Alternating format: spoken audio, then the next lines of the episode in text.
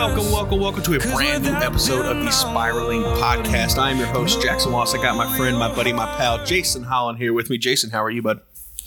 I'm good. How are you? You know, I'm doing good, man. I'm doing good. I'm, I'm, I'm feeling great, right? We're getting close to Christmas. We're close to the holidays. Uh, but we have a very, very special guest, one of our most popular guests, highly requested multiple times. We have Mr. Harold Boggs with us. You guys know the introduction by now. Harold, how you doing, man? I love the hat. I'm doing great. I need a sports car to go along with the hat. I think I think so. I think so. Well, you're looking good, man. Looking good. Uh, super glad to have you back on the show. Um, I know that uh, Jason's told me little bits and pieces, kind of uh, what's been going on lately. But uh, you know, how are you? How you doing?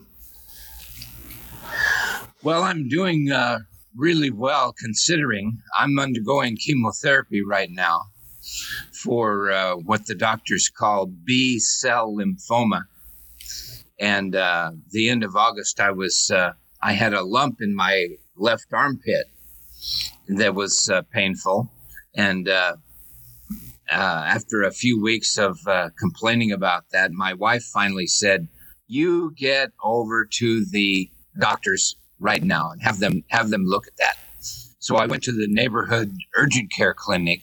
Mm-hmm. Great people over there, and the doctor looked at the lump and said, "Oh, that that needs to be biopsied."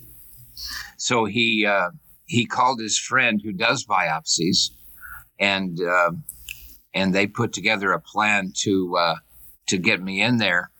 Well, the second doctor, Doctor Lambert, looked yeah. at the uh, looked at the lump and said, "Oh, that needs to be removed and biopsied." So that got my attention and that was the day before Hurricane Laura. So the day after Hurricane Laura, he changed his schedule, got me into surgery at seven in the morning, removed the lump, send it to the lab, and uh, the lab results got back in a week and said B cell lymphoma, fast growing cancer.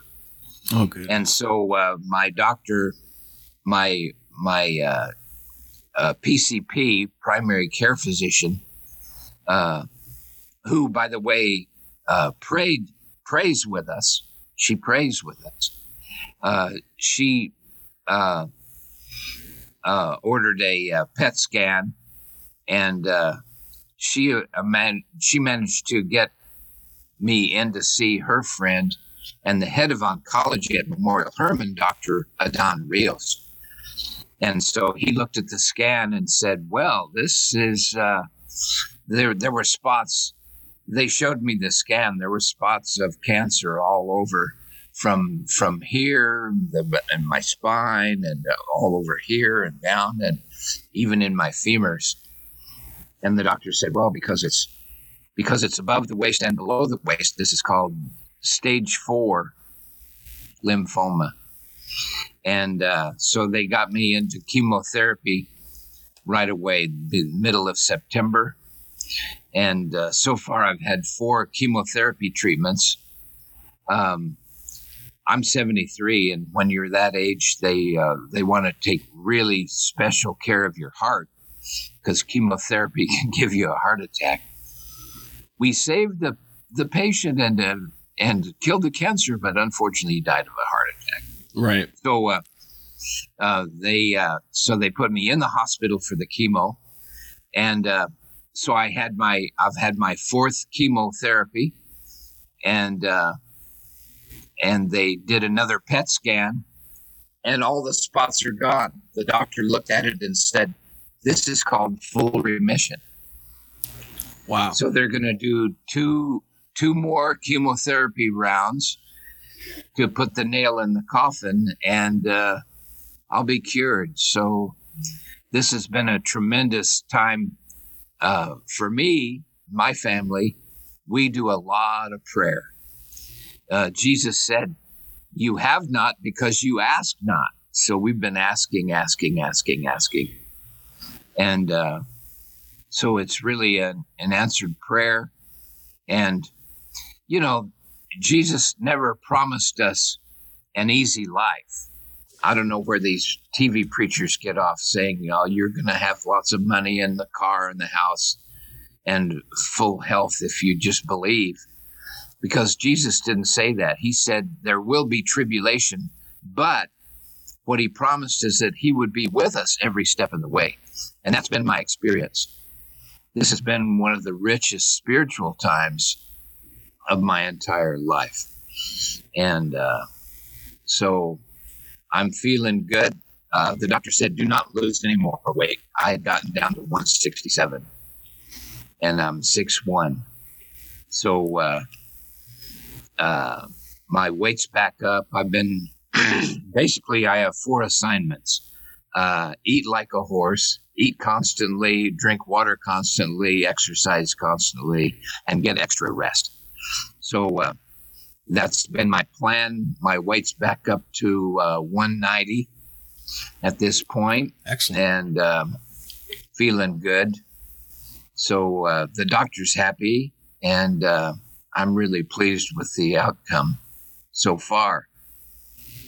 I gotta say we're pleased. We're pleased too, man. Uh, especially to hear full remission. I mean, those are two words where uh, any I, JC, I'm sure you can speak on this too. Any cancer patient is always looking forward to to hearing those two words. So, uh, wow, what a roller coaster of emotions, to say the least, over the past over the past several months. And it's wow it's been crazy. But um, you're speaking on your faith and I, and I think that's important right? Because you know this is overall you know spiraling podcast. Is, is a ministry right? And so jason i'm hoping maybe i know that faith maybe you can uh, explain a little bit more on on this kind of expand on it i know that faith was really important for you in your journey to recovery as well yeah so um, my my situation was a little bit different than um, uh, Harold's, right? Um, in the sense of um, I went into the hospital not knowing what was going on with me. Um, all I knew was I couldn't have a bowel movement, and I was in such pain that um, I was blacking out um, on the way to the hospital in the emergency room, um, getting ready for the procedures. Um, I don't remember a whole lot of it, um, but the one thing I do remember is I, I couldn't get out of bed, but I remember I prayed and I just asked God to save my life. As I, I just prayed that He would give me the chance to bounce back and be there for my family, and and turn my life around. I was new in recovery uh, when I was diagnosed with colon cancer. Um, I think Harold can attest to this. I was only sober three months. and the one thing that my wife and I think everybody around me was scared of was the stress that it caused me that with the with the cancer that I was going to relapse. And I I did the exact opposite of that. I didn't relapse, but my sobriety and my faith only got stronger. and during my cancer journey, I had Harold with me we have we were doing what two or three sessions a week um, just trying to yeah. get my mind right get my mind off of things. Um, and a lot of times harold and i were just we would just talk about faith talk about jesus. And it wasn't therapy sessions or anything like that. It was just someone to talk to. And i'll tell you that meant the world to me because I was feeling like I, I, didn't want to talk to my wife about what I was feeling and some of the things that I had done personally with my relationship with Jesus and, and, and God. Um, because I, I didn't want her to get scared and be like, well, you know, he's ready to die and I'm just going to, you know, shut down now. But the one thing that I, I, I did do when I was in the hospital was I, I told God, if it's my time, I'm ready to go. I don't want to go, but if it is my time, I'm ready. and just coming to peace with, you know, because you don't know what's going to happen when when you're diagnosed with cancer. Even even if you're diagnosed with stage one, it, there are so many things that can happen and it can be over very quickly. And you have to come to terms with with that, and you have to come to terms with putting up the fight and fighting for your life and fighting for for what you believe in. And whenever you get your your spirituality correct with uh, with a you know relationship with whatever God you uh, uh, you pray to, it's um, it's humbling and your attitude changes. And for me, I was at peace. Um, when I got out of the hospital, uh, I was ready to go. Uh, I was only in there for four or five days, uh, and I had a major surgery. Uh, they, they removed a lot of my bowel in my colostomy bag, and uh, I remember it was on a Thursday. I woke up, um, I sat in my chair. Uh, the nurse came in. I said, "What do I have to do to get out of here?"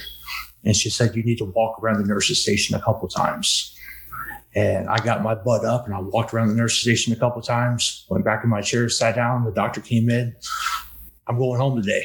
and yeah. he goes, he goes, ain't that right? I said, yeah, I'm going home today, man. I need you to discharge me.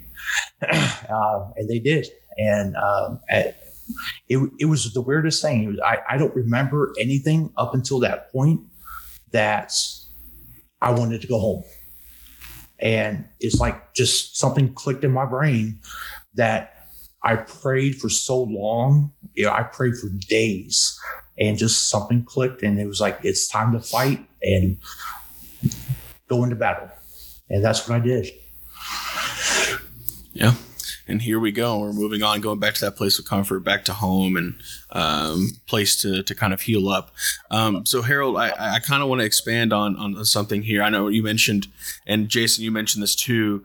Um, you, you, said you went to Harold a lot, Jason, during your time of uh, trying to cope with the cancer and just have someone to talk to and talk about your faith and Jesus and stuff. Harold, I'm wondering, I know that faith's been a big part of your recovery, obviously. Have, and I know you've been going straight to God, but have you talked, is has there been anyone there for you? Have, because I know you're, you're, you're a licensed counselor. Have you gone to anybody or has, you know, has there been someone that's been kind of that, that, uh, that lean shoulder that you can lean on? Oh, absolutely. Counselors need counselors. And so, uh, uh, my, uh, so let me review my recovery uh, real Please. quick, just in a nutshell. Um, I drank way too much and took drugs from the age 20 to the age of 40.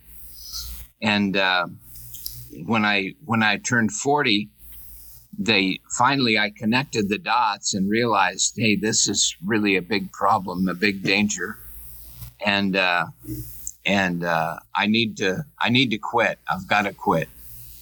The uh, alcohol problems, basically, if you really analyze it scientifically, it's actually an allergy. We develop an allergy to alcohol, and we have a craving for alcohol at the same time. So we feel like we can't stop drinking, but we've got to stop drinking. It's a real double bind. I know yeah. Jason went through that. We all sometimes uh, we all go through that. So at age 40, I decided to get some help and I went to uh, AA, Alcoholics Anonymous. And what a great organization that is. It's a leaderless meeting. There's no doctor sitting there leading the meeting. It's uh, people helping each other. And my first sponsor said some things that were really, really valuable to me.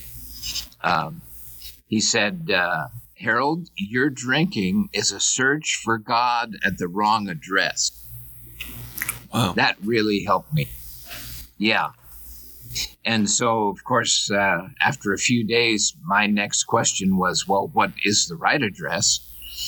And basically, that is the Bible. The Bible is the living Word of God. If you pray and open the book, it comes alive for you. Mm-hmm. And it did for me. And so we uh, we started reading the Bible, and uh, he was a uh, he was a devout believer in Jesus, a follower of Jesus, and so uh, he and I talked about the Bible and talked about my beliefs, and I was pretty mixed up. about God, and about, I believed that I believed that uh, God, there's God is there. It's kind of like trust the force, Luke. uh, but I wasn't sure. I wasn't sure about the Bible. I wasn't sure about Jesus. I thought God was an intelligent force in the universe, but which he is, but he's a lot more than that. And so we dug into the Bible and started getting it started coming clear to me. Um, my I wasn't sure about believing in Jesus, and so my sponsor said uh, he also said, uh, "Well, do you believe I believe?" And I said, "Well, yeah, I can easily tell that you believe." He said, "Well, you can borrow my faith." I said, "Well, you can do that?" Yeah, you can. We can loan one another our faith. And so, uh, based on that and reading the Bible, uh, I developed a relationship with Jesus. Christianity really isn't a religion, it's a relationship with Jesus Christ. And so that uh, my my uh, spiritual growth took off, and uh, recovery is really about spiritual growth. Step three is turning your life completely over to God. Step uh, 11 is praying and meditating to increase our conscious contact with God. And uh, so the key to any uh, damaging habitual behavior, no matter whether it's drinking or drugs or or sexual acting out, there's a lot of people that have sexual problems right now, and it is an addiction. And the the solution is a closer walk with God and a closer walk with other people. Step nine is making amends to the people you've harmed.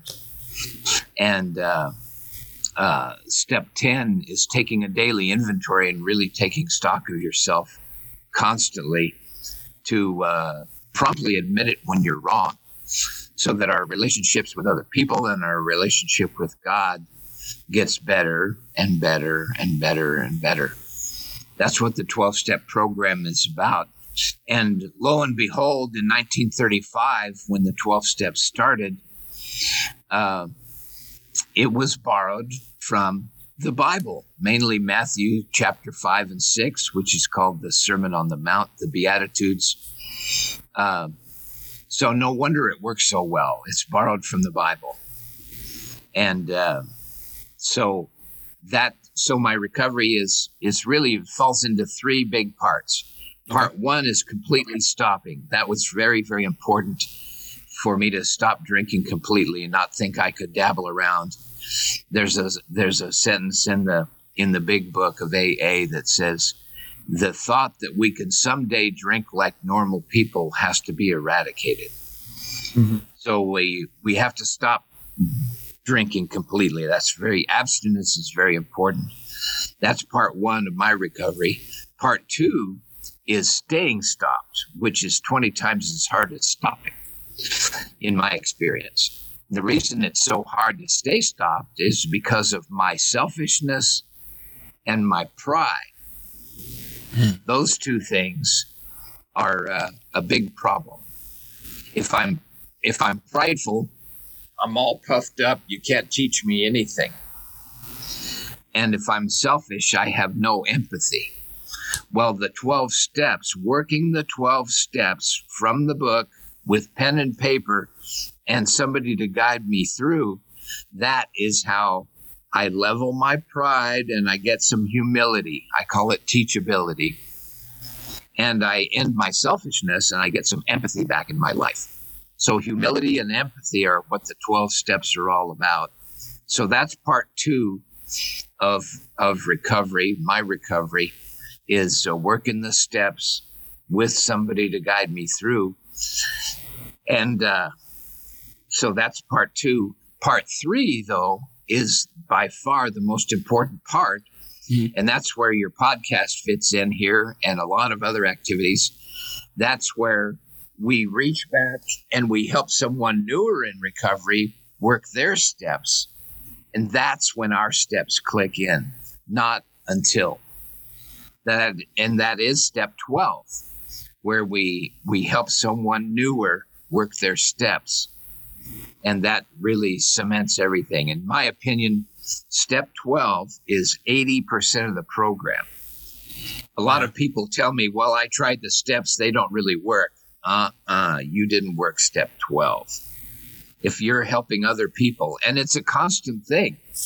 My my sobriety date is December twenty eighth, 1987.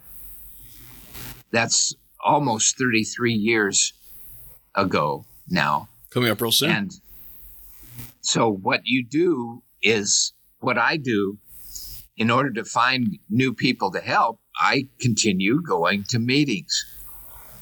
And I've been going to meetings.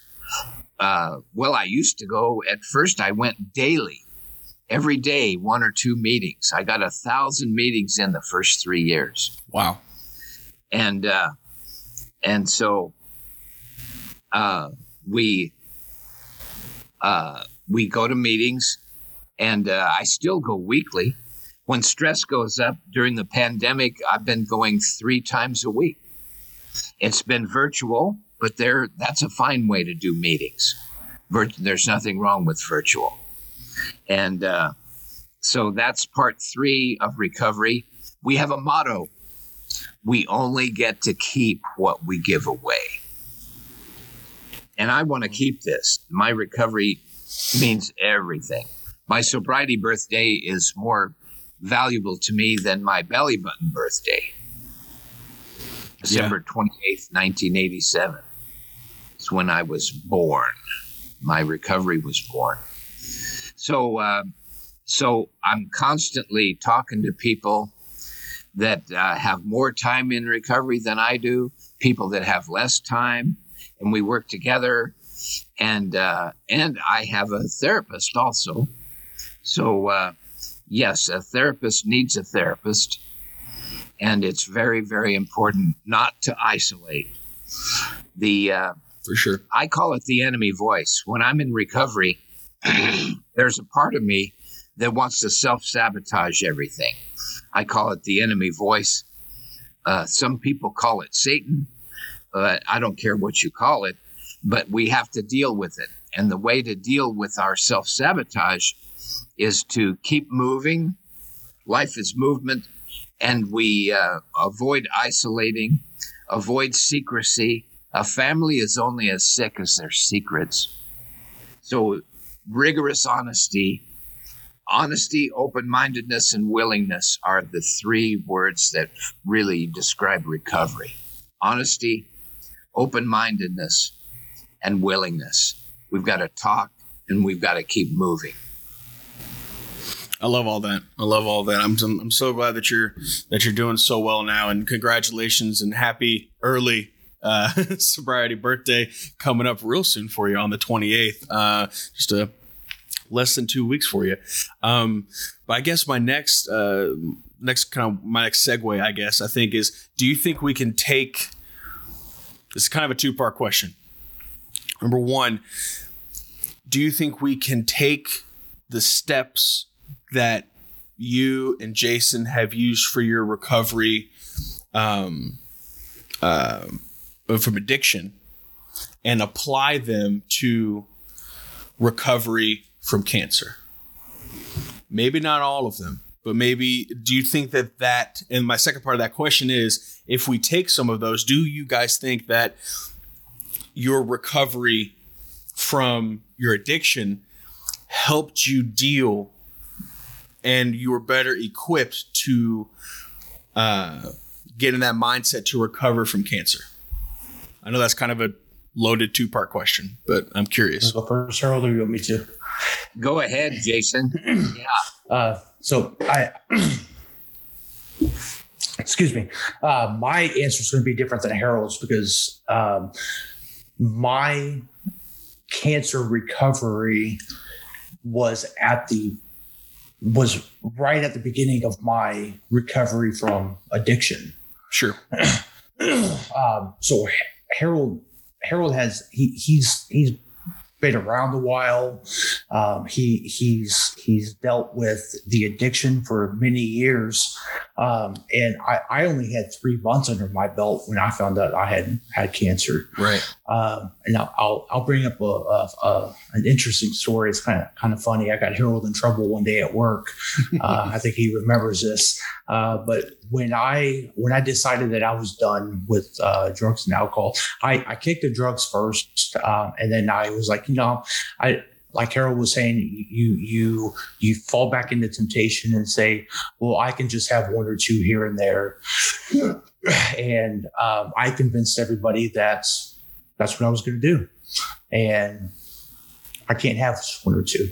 Um, so one night, um, it was right after I quit drinking. Um, I I was meeting with Harold one night. It was late at night. It was 10, 11 o'clock at night. And um, I asked him to come outside with me to my truck, or my I had a Tahoe at the time, and I just started pulling all the booze out of my truck. And Harold's like, man, you got a lot of booze in your car. Yeah. and it was like bottle after bottle, and he, he didn't know what to do with it. So he put it in the fridge, and his boss came in the next day and saw it. but uh, so that, that, that's that's the kind of funny story. But um, you know, from, from that point on, um, for me, it was uh, you know, I had I had dealt with my addiction. I had dealt with um, what I thought was uh, a closer relationship with Jesus. Um, but it, it really didn't cement with me until um, after I was discharged from the hospital.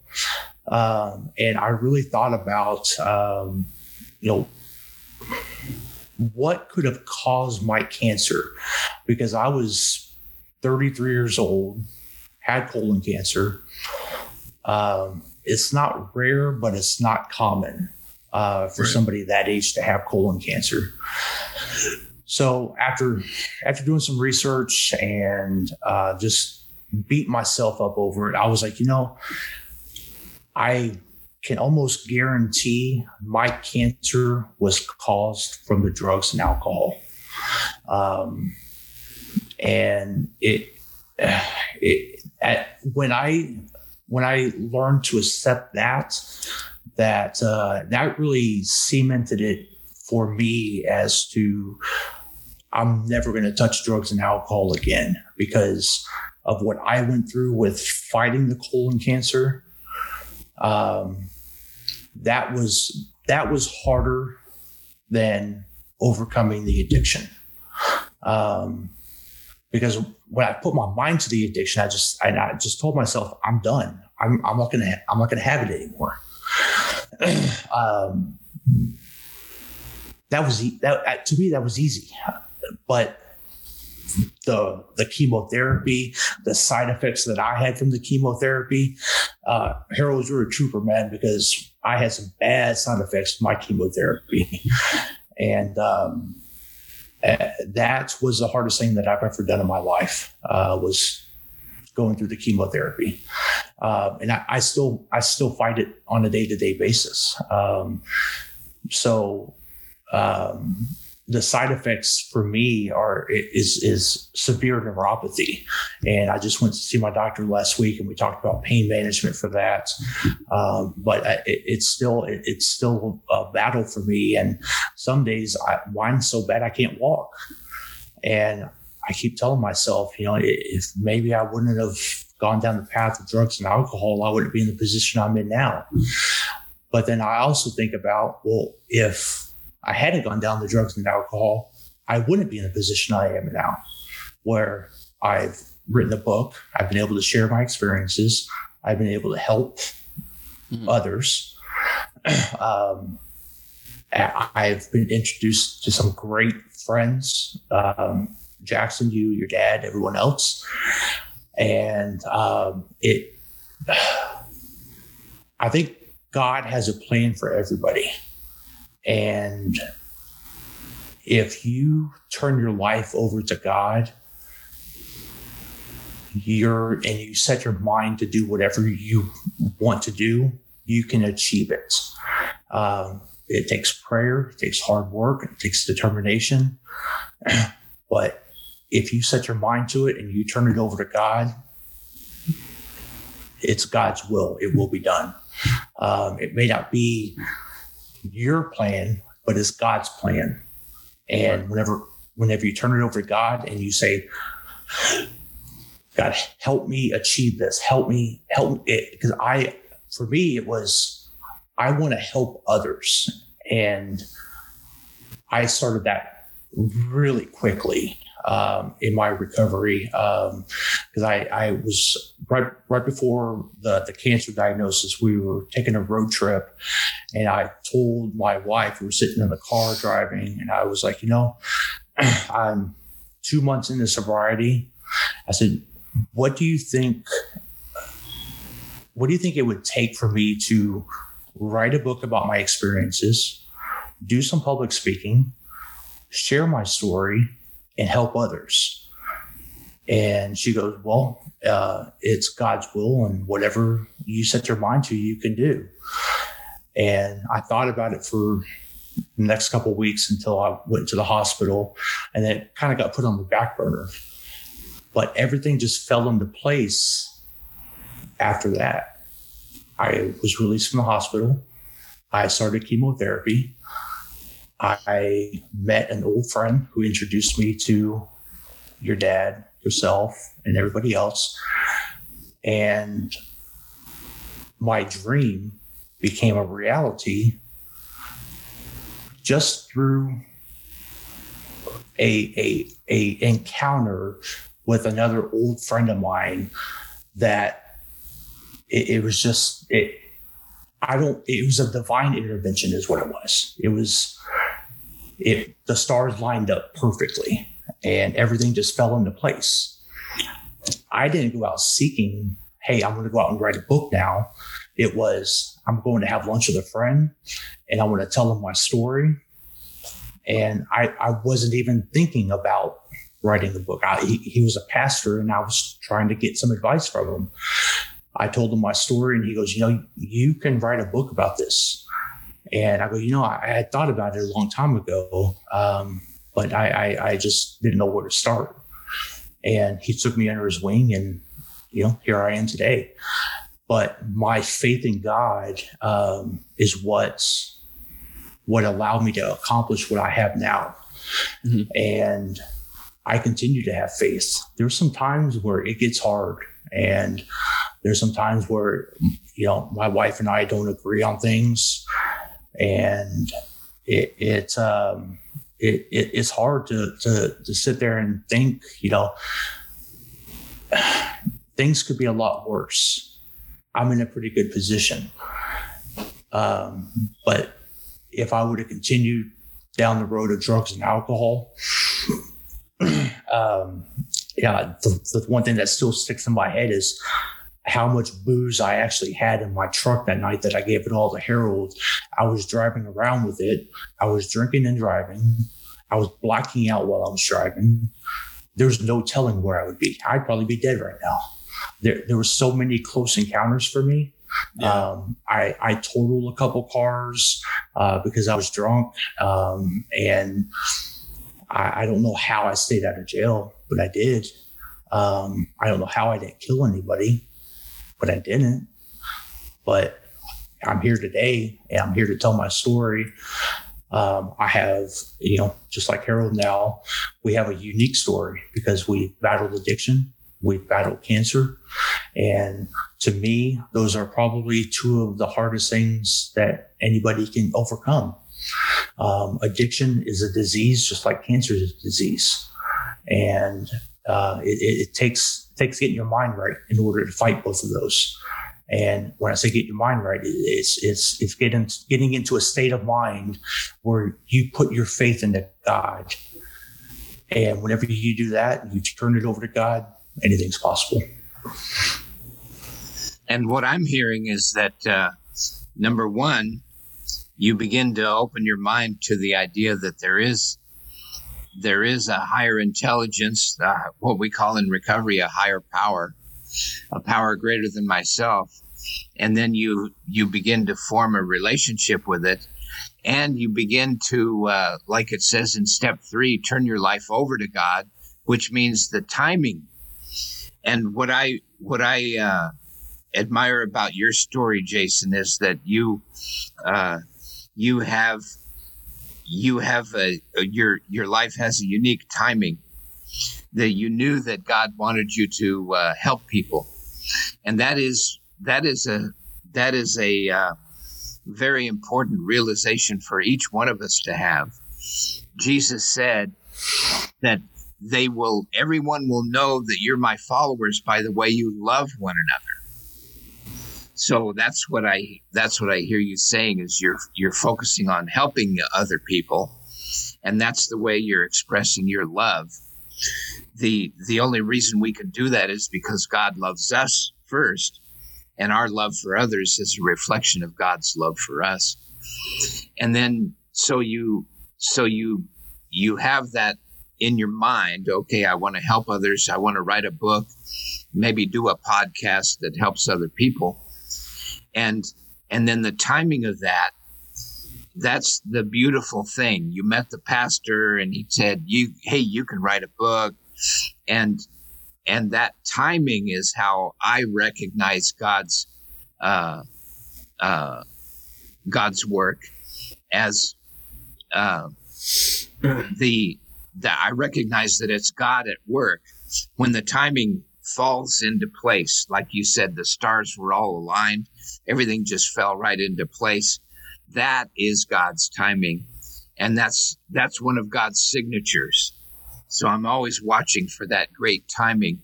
And it's a little reminder hey, this is God at work. This is God at work.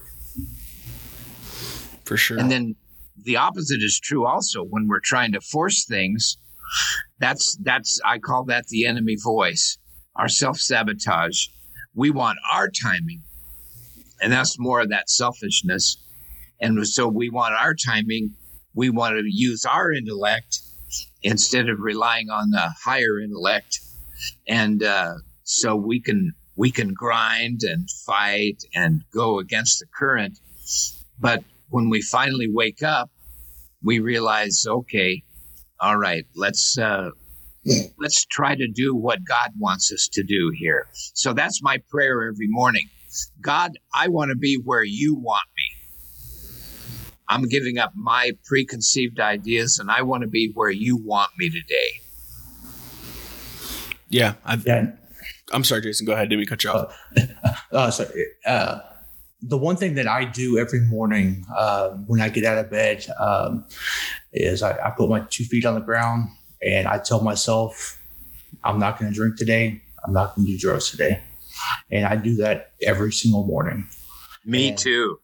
Yeah that's one yeah. thing that I think that that's, that's kept me strong is uh, my first thought in the morning is about drugs and alcohol and how I don't want to do it and how I'm telling myself today's going to be another day that I can make it through without any drugs or alcohol. And the reason, one of the reasons I do the same thing is because the drugs and alcohol interrupted my relationship with God when I was close to God, I wasn't drinking.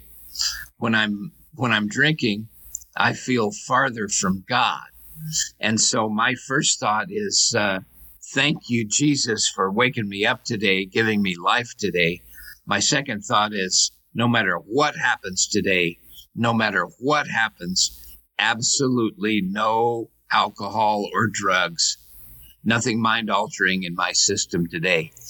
And so that I start off with thanking God, great gratitude, and total abstinence. And that's the way I start every morning.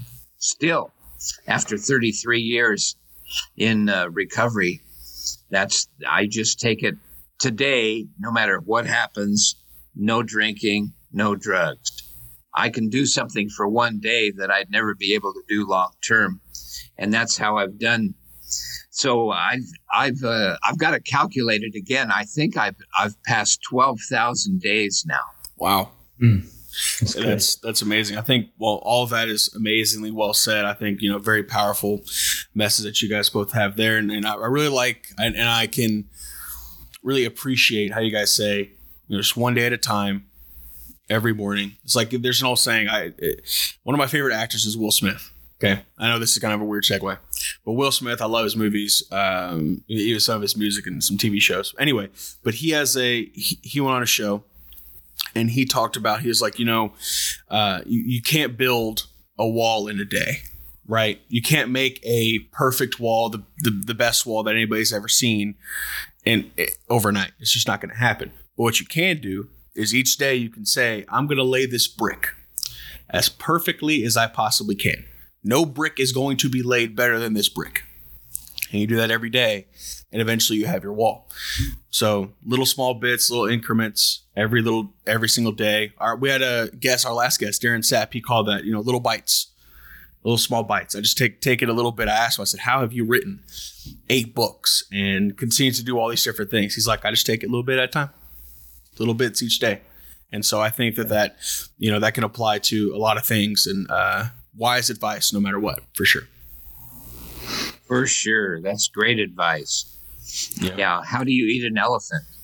Yeah, I was one about to say that. Bite yeah, one bite at a time, one bite at a time. But Harold, I'm, I'm, I'm curious. I know we kind of went off on, on a little bit of a tangent. That's all right. But I'm, I know you have a little bit of a, a different story than, than Jason, similar in some areas, but different in other ways. Do you think that your road of recovery back to our original question, helped better equip you to deal with the realities of cancer and recovering from that? Well, absolutely. The uh, the main thing about recovery is that it's a closer walk with God. Right. And so whatever whatever I'm working on in life, if I'm if I'm closer to God, and I'm I'm uh, able to plug in. It's like plugging in a, a power tool. The power tool's great, uh, but if you plug it in, it's a hundred times as as cool. And so uh, recovery helped me plug into God, and uh, and so uh, it's it's the total key to everything. My my recovery is really the key to what has uh, uh, helped me uh, fight this uh, fight with cancer.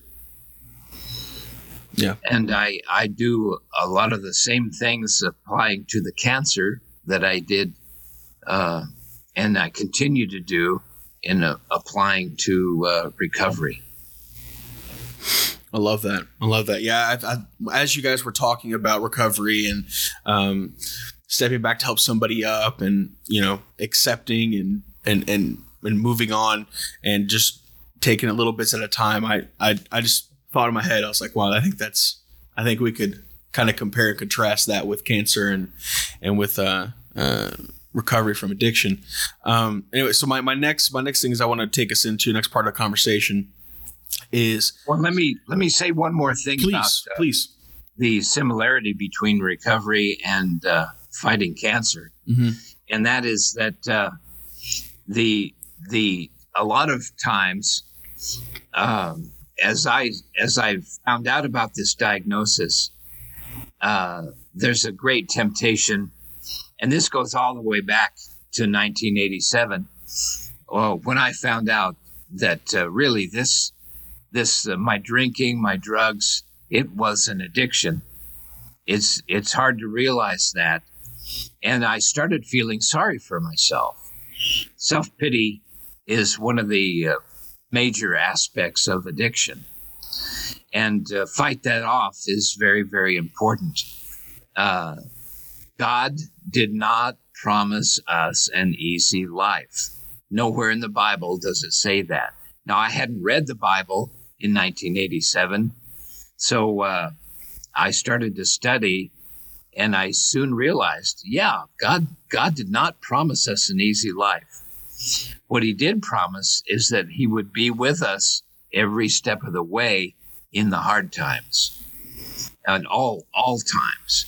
And so uh, that is uh, uh, that marked that is how I uh, dealt with the uh, self pity. Instead of feeling sorry for myself, I said, okay, God's got a plan for my life. It's His timing, not my selfish timing. And so I need to tune in to what what does God want next? In recovery, we do a thing called just do the next right thing. Just do the next right thing. And so that's how I overcame the self pity. I, I stopped feeling sorry for myself that, uh, oh my, oh my, pour me, pour me, pour me a drink. And uh, I realized there's a timing here. We're going to have hard times. God is with us in the hard times, especially. And so I, w- I started looking for God's presence. Well, the same thing, I've used the same ideas uh, when I got the cancer diagnosis. No, I'm not being picked on by the universe. God's not punishing me for something. This is one of the hard times, and He's here with me throughout. And that's really characterized my recovery from cancer is that this has been the richest spiritual time of my life. God is right with me because I'm asking. In Matthew 7 7, uh, Jesus gave his uh, gave us all an, an outline ask, seek, and knock. And then he repeats it for everyone who asks is answered, everyone who seeks finds, and everyone who knocks the door is open. And then he gives a couple of illustrations. It's a remarkable part of scripture. And later he said, You have not because you ask not. So, this during these hard times, it is incumbent upon us to ask God for help. And that's part of the mm-hmm. humility that comes from recovery. I humble myself, I ask for help, I realize, no, this isn't going to fit my timing. This is God's timing. I want to fit into God's timing. I want to be where God wants me. And so that that's the fit between recovery from cancer and recovery from uh, the uh, uh, drugs and alcohol. Jason, you all right there, man? Yeah, my light fell. oh, okay. I, I, saw a flash and and and I, and I heard so I was, I was checking on you, making sure you're all right. We're, we're good. We're good. No worries. Um, yeah, Harold, I think that's um, an amazingly strong message. Um, and I think one very important. I think so. 2020, there's no doubt it's been a crazy year, to say the least. Um, it's been full of its trials and tribulations and uh, and sicknesses. Um, so I, uh, my next my next question is those that have been dealing with the struggles of 2020. There's too many to name off um, uh, in this particular year. You know, uh, cancer, addiction, uh, obviously COVID. Um, what are some ways? And I know that faith has been a big thing for you, uh, Harold, and uh, of course a big thing for you, Jason for the people who maybe don't have as close of a relationship with God, who haven't really, like you said, plugged in yet, what are some steps that they can do if maybe they're a little bit skeptical or unsure about how to approach um, uh, that part of their life, their spirit, spirituality, or even just how to how to get help in general. You know, what what what are some ways that people can reach out and uh, and learn how to cope with the year that 2020 has been, or cancer, or drug addiction, or any of it. Jason, you want to share your ideas first? Yeah, I'll, I'll go first. Uh, the the first thing that, that I would tell the listeners is is uh, is go to our website um, www.spiralingministries.org, mm-hmm. um, and the, our phone number is listed on there. Reach out to us, uh, and we can plug you in with um, with with some help. Um, as far as the the spiritual closeness that that somebody is longing for. Right. Uh, I don't have a solution for it because what it took for me was a true spiritual awakening, and that was a near death experience. And the near death experience was, um, you know, I talked about on the way to the hospital and blacking out. Mhm. Um, uh, my my bowels, I was so backed up that um, if I had waited any longer, um, then my bowels would have exploded and I would have died. When I say exploded, they, they, I would have had sepsis. They would have gotten all of my bloodstream. Yeah. I it, I was close to not making it out, and when I realized that, and when I woke up after those several days of I, I I don't know what they had me on uh pain medicine wise or sleeping. I I don't remember jack. I remember the only thing I do remember is I had my very very close friend Chris. He came up to the hospital every night to stay with me. And I remember one night um, I, I had to use the restroom and I, I hadn't gone for a couple days. Um, and I remember getting out of bed and my hospital gown was not fully on. Mm. And um, Chris goes, uh, he goes, uh, Jason, your ass is hanging out. and I turned around and I said, yeah, like you've never seen it before. So, um, yeah, so I, I've known Chris since I was three years old. So he's, Yeah. he, yeah, it, it's one of those relationships. But, um, you know, other than that, it, it, it, was it was having that near death experience to to make me um, make me want to have a closer relationship with Jesus, um, and it,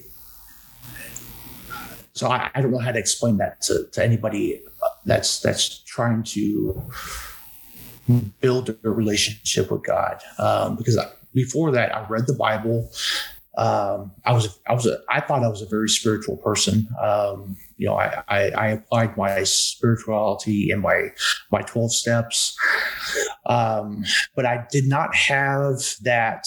Um, I didn't have that feeling inside that God was with me. It was still almost like I was battling against God. Um, even the first couple months, it was um, you know, th- there were thoughts all the time about, you know, going out and having a drink or um, can I really do this? And it was me doubting myself because I didn't have that closeness with God. The near death experience was my spiritual awakening. And now everything that I do, I feel God's presence when I was doing the chemotherapy, um, I would listen to my heavy metal and my Godsmack and Disturbed on the way to the to the uh, the oncology center and the hospital doing my chemotherapy. And uh, when I was there, I was I was constantly listening to music and I was getting my mind off of things.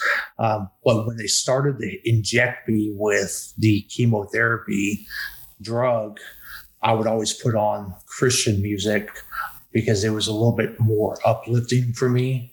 Mm. And it reminded me that God was sitting right there next to me.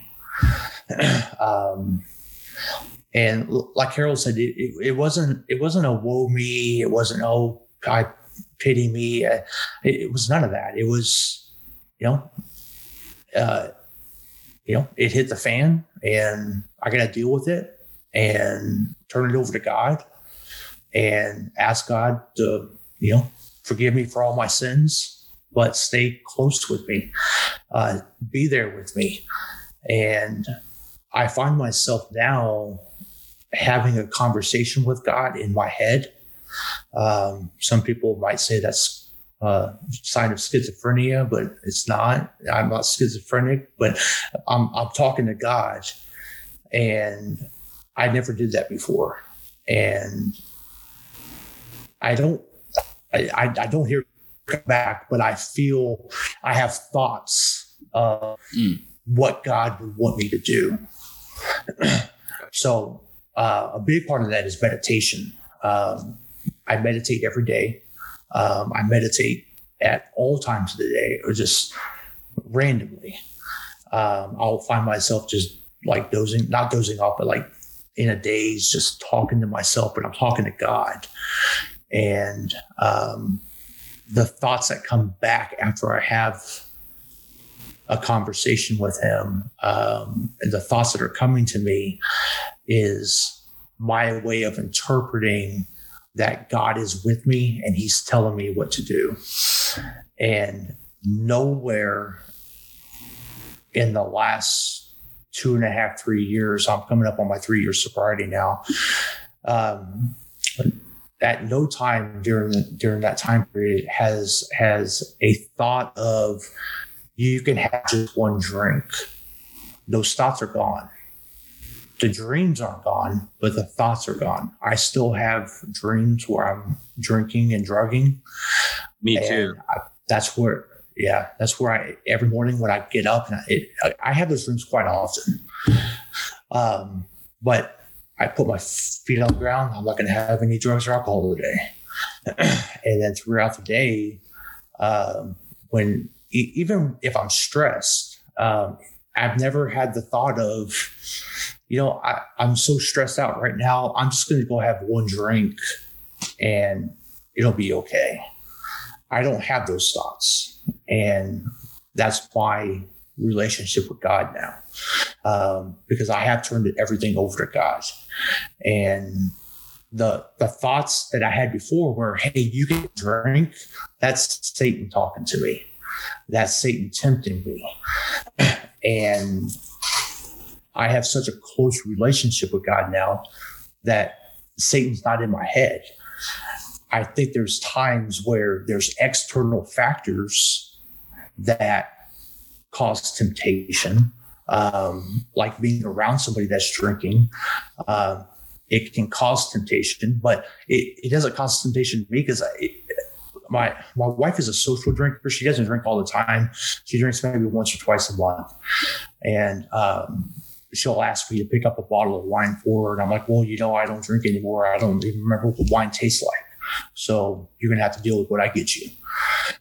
um, and when I do go and get that for her, uh, I do not go into a liquor store.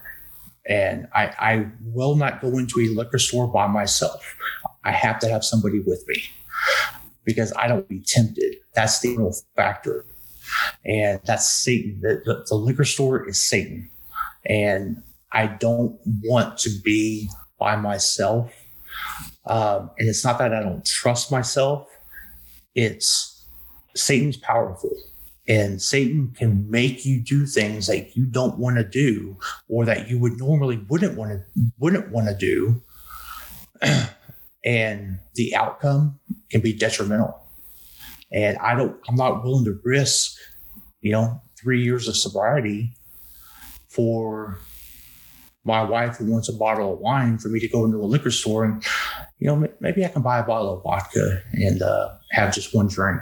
I, I, I don't do that. I, it's somebody's with me and uh, I, I, take care of business. Uh, i my relationship with god is so strong now that i know the external factors and I try to eliminate or not eliminate, but I try to put myself in a situation where I'm not going to get tempted. Um, I don't know about you, Harold. I don't know if your your wife is a social drinker or not, uh, but we we have booze in the house. I've got so much freaking wine in there, but I'm not tempted to drink it. Um, there's a, I have a I have a bar that's got liquor in it. I, am not tempted. It, it's right there in front of me. Um, just the smell of it makes me nauseous. And I hope I never lose that because that would be Satan coming back into my life and saying, yes, you can just have one drink. So. Well, uh, let me comment on that. Um, I agree 100%.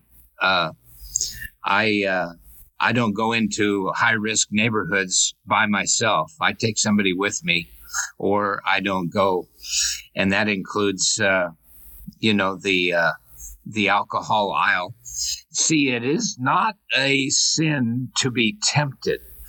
It's only a sin when we cave into the temptation, when we give in. So even Jesus was tempted, but he never caved in. He didn't give in. And what did he do instead? He would, Satan would tempt him by quote, misquoting scripture, and Jesus would quote the correct scripture. So we want to, we're like sailors on the open sea. And the way a sailor navigates on the open sea is by using the stars. They are fixed points of reference that are always the same, always the same. And uh, we we can do the same thing in our recovery if we use the Bible as our fixed point of reference. And that means that we need to read it and be very, very familiar with it. So when the enemy tempted Jesus, he would quote the correct scripture back and answer back with scripture. And so that's my fixed point of reference. Um, I talk to God a lot, I pray a lot, and I measure what I think I'm hearing from God against the scripture.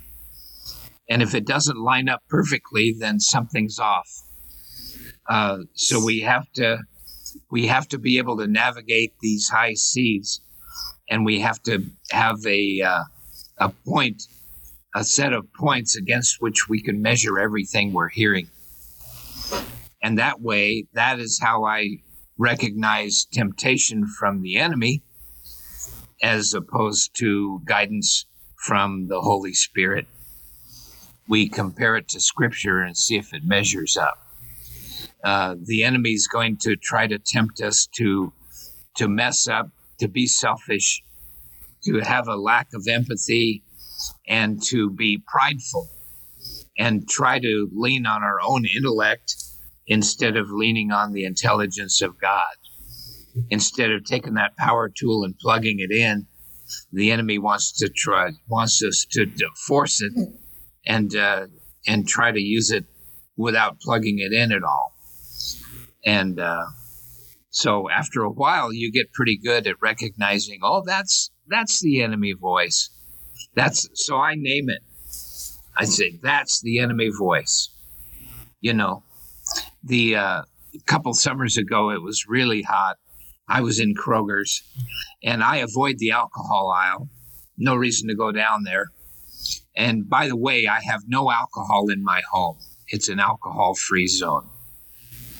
Uh, my wife, if she wants to have a margarita with her friends, which she does once a year, uh, she goes down to Galveston and does it there as a favor to me so that I don't have to smell that smell. Um, it does make me nauseous, also, Jason. Um, and uh, so the the uh, there's no alcohol here in the house, and I avoid the alcohol aisle at Kroger's. Well, this particular summer day, they had built an end cap of Busch beer. Fantastic mm-hmm. price. and right away, the enemy voice said, Wow, look at that price on that beer. You've got to get a six pack of that. And I, recognizing it's the enemy voice, I say, No, it's a little embarrassing in Kroger's to be talking out loud to someone they can't see. But I say, no, I don't buy beer. And the enemy said, well, come on, look at this price. How do you pass that up? No. And well, and I don't buy beer, I don't drink. And the enemy said, well, you can have you could get a six pack for Dan. He doesn't have a problem. And he comes over, look at that price. And he goes on and on. And I'm constantly, no, no, no. I talk back to the enemy. I talk back to the enemy. That's my motto. I talk back to the enemy. Mm-hmm. And uh, so that's how I make it. If I'm if I'm going to a wedding or uh, some event where there's going to be heavy drinking, I don't go alone. I take someone with me who can uh, just be that stable anchor for recovery in my life. I don't go into the bad neighborhoods. I don't go to parties where there's lots of drinking and uh, and all that. So, uh, and it's it's worked for me for almost 33 years, and uh, um, and I'm just gonna keep taking it one day at a time. Just do the next right thing. Mm-hmm. There's one thing that I do, and it's it's probably you're not to like this, Harold, but um, when I when I do um, have like people over and because I, I, do a lot of entertaining here at the house. Mm-hmm. Um, so I, I I'll pour everybody a glass of wine and just so that way I don't have to bring up the conversation with other people about why I'm not drinking. Um, I'll get a wine glass um, and I'll buy grape juice and I'll pour grape juice in the wine glass. Oh, I'm for that. That's great. Yeah, yeah. So uh, that kind of that kind of avoids the uh, the awkward conversation that I have to have with people about why I'm not drinking. Um, I don't go into bars. Um, I haven't been into a bar in I don't know how long. Um, uh, I, I, think during my sobriety, I've maybe stepped foot in a one, two, three of them, and that's to watch a sports game. Um, when sometimes when I do go out to lunch, I will sit at the bar if they have TVs up, and I'm only sitting at the bar because of the TVs. Um, I'm not tempted to drink. I don't ask for uh, a, a, a, wine glass with grape juice in it. I, I, don't do any of that when I'm out in public. Uh, it, it's it's if I'm sitting at the bar, it's to watch something that I want to watch on TV. Um, but the the temptation for me, there there's really no no temptation that I've really experienced um, because anytime that I've gotten close to alcohol, uh, it just the smell of it makes me nauseous, and I don't want to be around it. Uh, I, I, don't use cough syrup. Uh, I don't use mouthwash with alcohol in it uh, because I don't like the way it tastes. Um, there was a drug that uh, I was on for a while. Um, Ant- Antabuse, ant, what's the name of it? It's uh, the it's a pill that you take out daily, and yeah. if you have any alcohol, it makes you violently ill. Yeah, Antabuse. Mm-hmm. Antabuse. I did that a long time ago, and I learned my lesson with uh, with certain products uh, because my I didn't know my hair gel has alcohol in it. So I, I had just started the, the medication. I just got out of rehab and they had me on the Antabuse and um, I was getting ready for work and I put uh, my hair gel in my hair, not realizing that there was alcohol in it. And I didn't make it out the door and I was vomiting my brains out. And that's just from hair gel. And wow. Um, so my last alcohol experience, um, I drink so much. Um, I know I had alcohol poisoning, but that time, wh- whatever whatever I did that night, um, something just clicked, and I can't be around alcohol anymore. So that's that's, that's my saving grace is I can't stand the smell of it. If I can't stand, stand the smell of it, I know I'm not going to drink it uh, because all it's going to do is make me sick. I don't take Antabuse. I don't do any of that. I just know what I can and can't have, and I know what tempts me, and I don't put myself in those positions.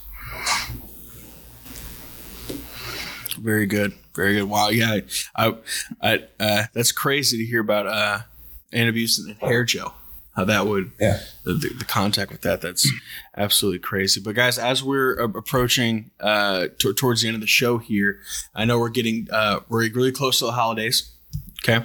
And uh what is there any uh final notes final uh bits of advice that you guys would like to give out to our listeners before we uh head into the into the holiday season? Well, I would like to talk a little bit about the anxiety that people are having around Let's the uh, pandemic and all the isolation and uh, quarantine exhaustion that they're having. I work with a lot of young people, and a lot of people are having a terrible, terrible time with their anxiety. Yes. And um, there's actually quite a simple solution to it. I've been uh, following the research at Ohio State University in the respiratory therapy lab there, and also following Stanford University Brain Lab, the Huberman Clinic at Stanford, and they're doing brain research. And it's also um, they're they're studying how our breathing affects the brain and the lungs and how all that fits together. Yeah. And uh, also the uh, Dr. Andrew Huberman. You can look him up on YouTube. He's got some fantastic uh, podcasts about breathing and brain health and our uh, recovery from from this virus.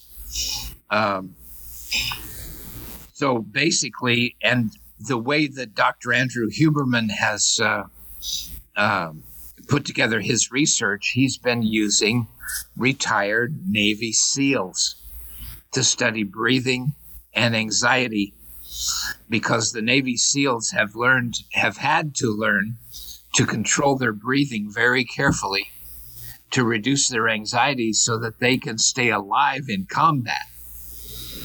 So Dr. Huberman has uh, uh, taken the time to research all that and exactly how it's working. Yeah. And he's he's released some results that are very very helpful to us. Basically, what he's saying is that the the the the mind body he doesn't even call it the brain anymore. He calls it the nervous system. Okay. So the nervous system com- is comprised of the brain, the spinal cord, and all the nerve fibers that go out to the tips of your fingers, the tips of your toes. Your nervous system is actually shaped like the human body. All the nerves and all the cells, billions of cells that interact with each other. Mhm. so that it is a it is the brain body. It's one thing. It's the nervous system. And and what they've been studying is how important carbon dioxide is. So let me let me jump to the bottom line here what the navy seals have taught dr huberman and the people at ohio state is that you can reduce your anxiety by reducing your carbon dioxide in your blood.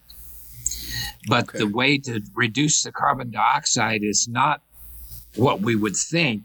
It's not taking these big breaths because all you have up here are the are the uh, uh, the tubes, the bronchial tubes, the alveoli, which really absorb the oxygen and get rid of the carbon dioxide. They are in the lungs from here down. And so, what the Navy SEALs are teaching is called abdominal breathing or diaphragmatic breathing, where you pretend there's a balloon in your stomach. And when you inhale, the balloon inflates. Your tummy goes up when you inhale. Hmm. When you exhale, the balloon deflates and your tummy goes back down. That's the opposite of what most people expect to be doing. And so the Navy SEALs recommend a three second inhale into the tummy, stick your belly out, three second inhale, and a slow, smooth seven second exhale. That's how you get rid of the carbon dioxide, and that's how you get rid of the anxiety. So I've been practicing this for months. It takes practice.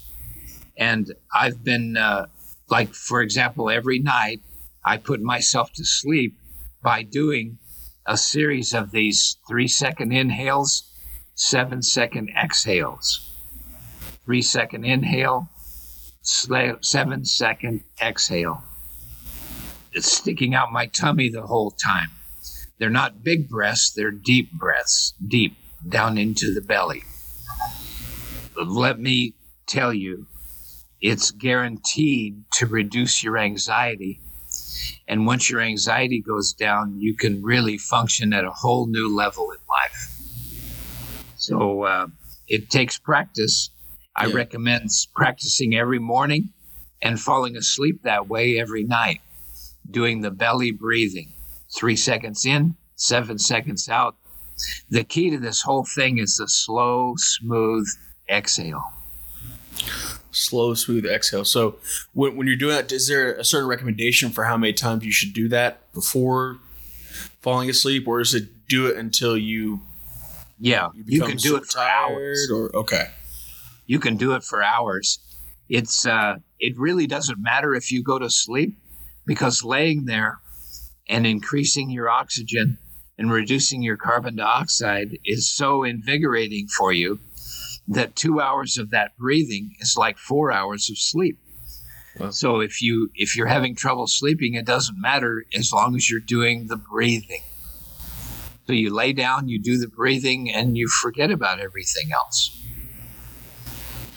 Wow, that's that's that's uh pretty cool, pretty cool findings um, out of Ohio State and Stanford. And working with the Navy SEALs, I think that, I, and like you said before, Harold, I think it's super important, especially as we're you know we're coming down to the holidays and getting into the you know the winter months and and all of that, and start to get a bit colder outside. Um, uh, deal help finding ways to help cope with um, the stress of the year, the stress of the holiday season, trying to be safe and at the same time still want to see your family members and, and, and dealing with all of that. Um, I think any Yeah. tips that we can have with, you know, help try and bring down some anxiety are good ones. Well, by the way, uh, a week ago, my doctor had a serious talk with me and said, This pandemic is not a joke. He said, Last week we lost two of our cancer patients to the COVID virus. Yeah. So this is not a joke. And he said, No gathering at Christmas. Yeah. Oh, of course, he's talking to me. My immune system is compromised, and I'm at I'm at high risk. But he's saying, in general terms, do not gather. It's gatherings that are causing the increased hospitalizations. He works in the hospital, of course, Absolutely. so he has a front row seat, and he's seeing a lot more hospitalizations, a lot more deaths from COVID, and he doesn't want to save me from cancer and end up losing me to COVID.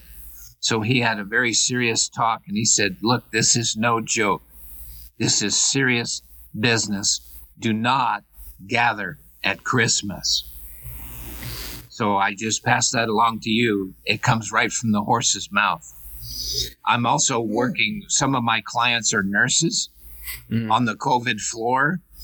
One of my clients is the head nurse on the COVID floor. She said in March and April, she was wheeling nine cadavers down to the morgue every day.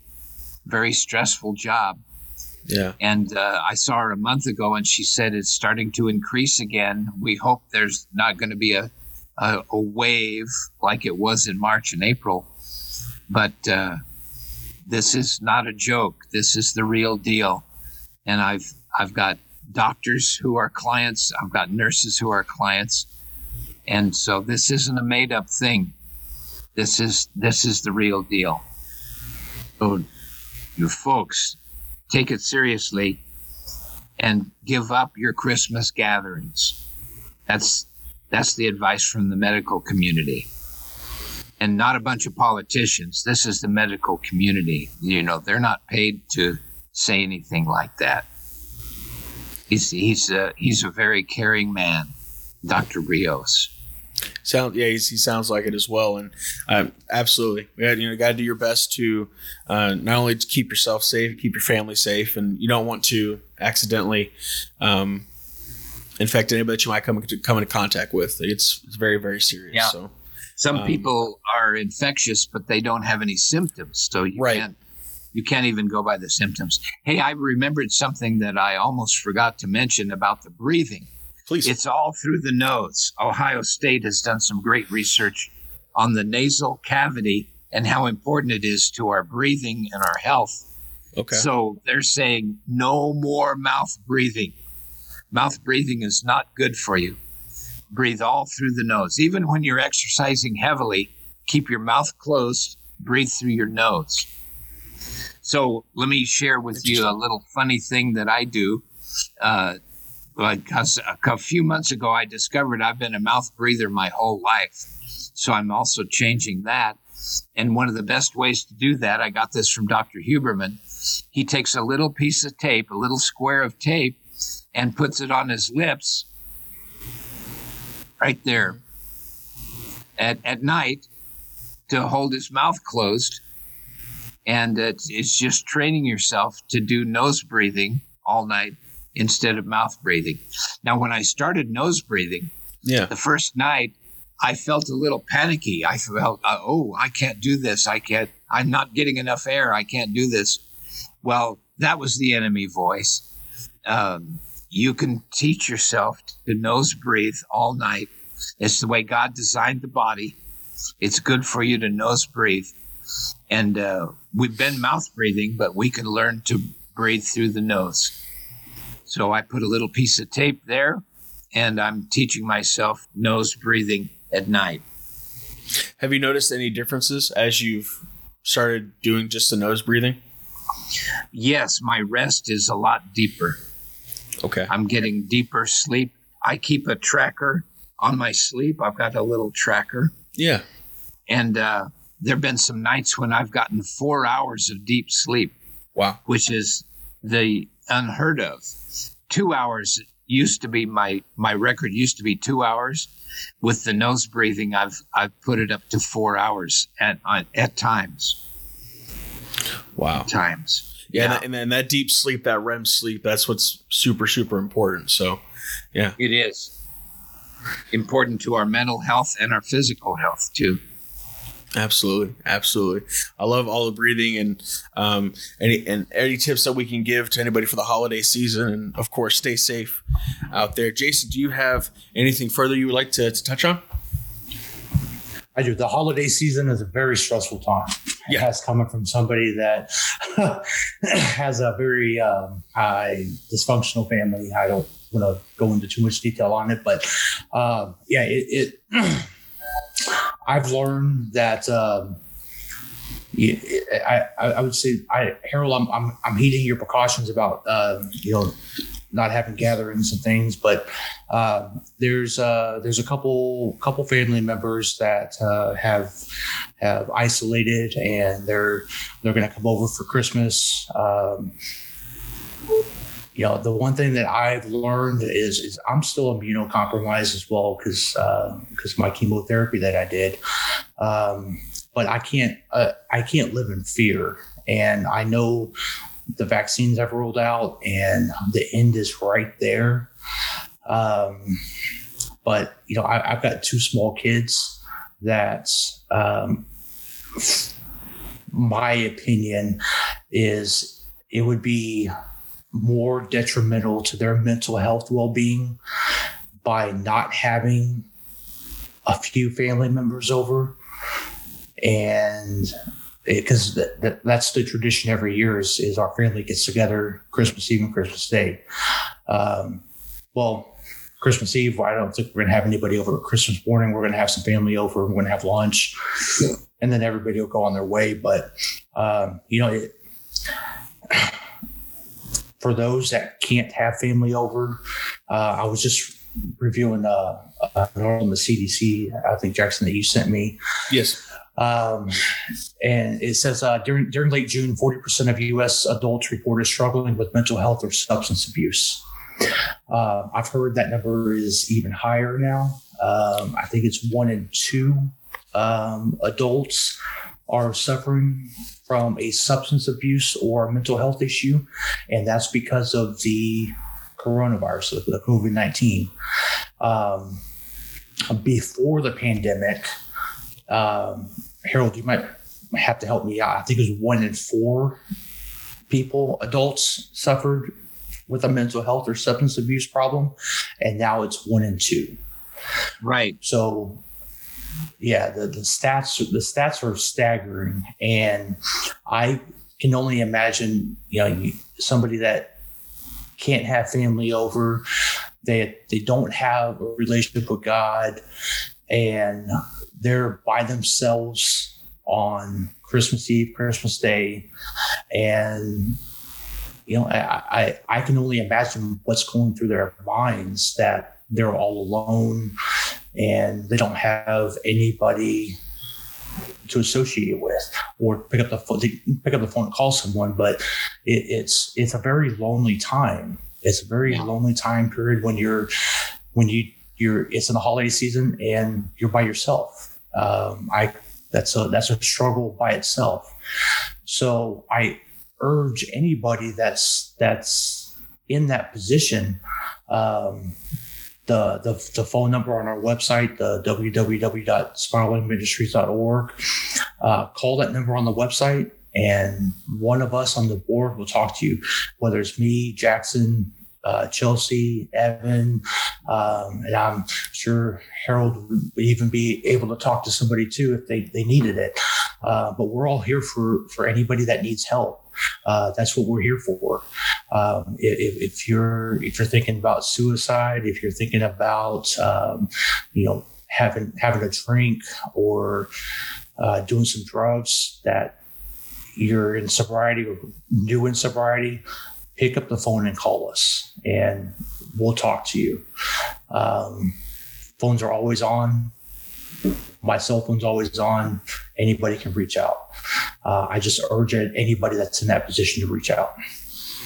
And let me let me add a little uh, power boost here. I'm going to send you guys a document called the safety plan. And if if somebody's very lonely, depressed, they're thinking about suicide, filling out the safety plan and keeping it with you and uh, using the phone numbers on there is an excellent an excellent thing you can do for yourself uh, during a time like this. So uh, I will, uh, Jason. I'll send you the safety plan. You can put it up on your website, and people can look at it, download it, fill it out.